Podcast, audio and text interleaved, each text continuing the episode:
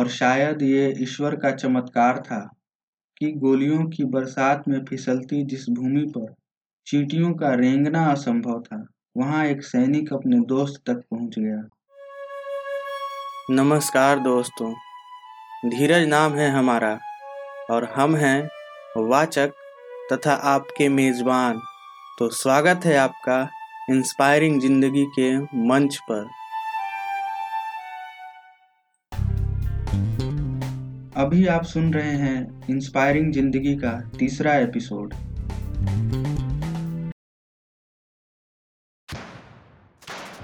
आसमान में बादल नहीं थे, लेकिन बम और मिसाइलों की मौत ने आसमान में धुएं का वर्चस्व स्थापित कर दिया था। जब बूढ़ा बाप और सूखी लकड़ियां जलती हैं तो आवाजें शोर नहीं मचाती, लेकिन जब शिशकियां कानों से होते हुए दिल को चीर दे तो समझ लेना चाहिए कि जलने वाला बेटा जवान और लकड़ी पेड़ था। गोलियों की आवाज ये बयां कर रही थी कि आगे बढ़ोगे तो मारे जाओगे। प्रथम विश्वयुद्ध के मैदान में खड़े उस सैनिक का दिल डर से तब और बैठ गया जब उसने देखा कि उसके बचपन का दोस्त, जो स्कूल से लेकर सेना में भर्ती होने तक और अब युद्ध के मैदान में उसके साथ था, नोमैंस लैंड में बने एक ट्रेंच में अकेला फंस गया है। दरअसल ट्रेंच धरती में बनाया गया एक गड्ढा होता है जो 5 से 6 फीट गहरा तथा 10 मीटर से लेकर 100 मीटर तक लंबा होता है। युद्ध के समय सैनिक इसी गड्ढे में छिपकर दुश्मन देश के सैनिकों पर गोलियां चलाते हैं और जहां तक मेरी जानकारी है, नो मैंस लैंड उस क्षेत्र को कहते हैं जहां जाने पर कोई जिंदा वापस नहीं आता है, यानी मृत्यु की 100% गारंटी होती है। आज दुश्मन देश के सैनिक भारी पड़ रहे थे। दुश्मन की गोलियां युद्ध क्षेत्र से ऐसे आ रही थीं मानो मधुमक्खियों का झुंड अपने छत्ते के गिरने से पागल हो गया हो और गिराने वाले को हर हाल में डंक मारना चाहता हो। एक पल में उस सैनिक ने अपने दोस्त के साथ जमा की गई बचपन से आज सुबह नाश्ते तक की यादों को खर्च कर दिया।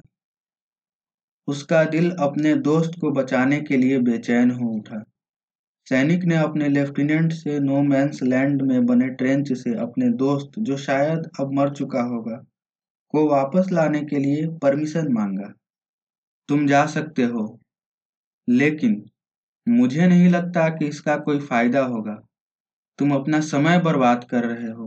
तुम्हारा दोस्त शायद शहीद हो गया हो और हो सकता है ऐसा करके तुम भी अपने जीवन से हाथ धो लो। लेफ्टिनेंट की सलाह सैनिक के मजबूत इरादे को हिला न पाई और वह किसी भी हाल में अपने दोस्त को बस बचाना चाहता था।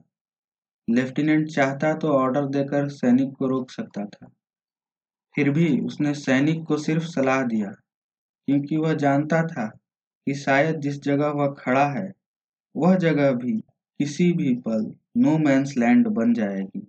कहा जाता है कि जिसके इरादे मजबूत और इच्छा शक्ति दृढ़ होती है, उसकी सहायता स्वयं ईश्वर करते हैं। और शायद ये ईश्वर का चमत्कार था कि गोलियों की बरसात में फिसलती जिस भूमि पर चींटियों का रेंगना असंभव था, वहां एक सैनिक अपने दोस्त तक पहुंच गया। उसने अपने दोस्त को कंधे पर उठाया और अपनी सैन्य टुकड़ी के ट्रेंच तक लेकर आ गया। दोनों एक साथ ट्रेंच में गिर पड़े। लेफ्टिनेंट ने घायल सैनिक के पल्स को चेक किया। मैंने पहले ही कहा था कि जाने का कोई फायदा नहीं है। तुमने अपना समय बर्बाद किया और कुछ नहीं। तुम्हारा दोस्त पहले ही मर चुका है और अब तुम भी बुरी तरह से घायल हो चुके हो। मैंने अपना समय बर्बाद नहीं किया सर। सैनिक की बात सुनकर लेफ्टिनेंट ने थोड़ा कड़े स्वर में बोला, क्या मतलब है तुम्हारा? तुमने अपना समय बर्बाद नहीं किया, तुम्हारा दोस्त मर चुका है। हाँ सर, मेरा दोस्त मर चुका है, लेकिन मैंने अपना समय बर्बाद नहीं किया। जब मैं अपने दोस्त के पास पहुंचा तो वह जीवित था और उसने मरने से पहले कहा, जिम, मैं जानता था तुम जरूर आओगे।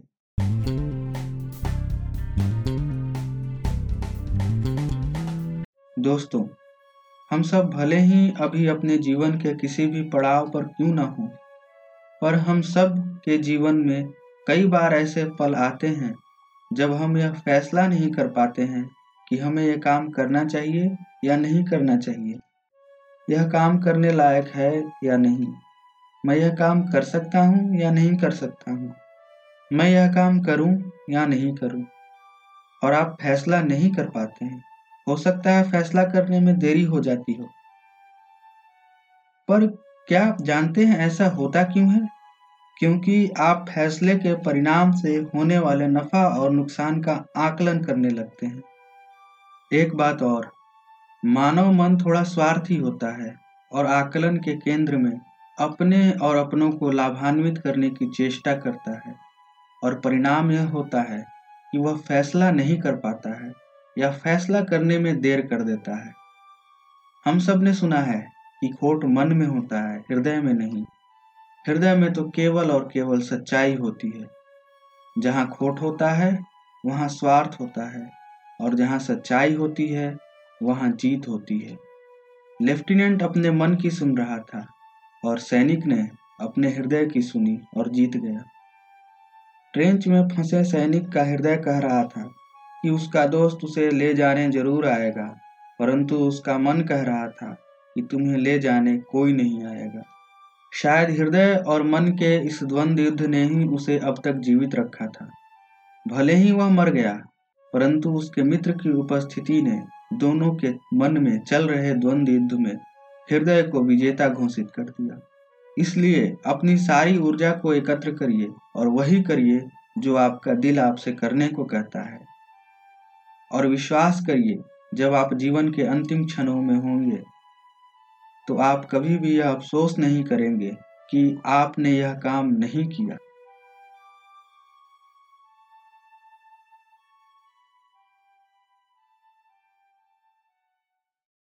हम आशा करते हैं कि आज की कहानी ने आपकी जिंदगी को इंस्पायर किया हो।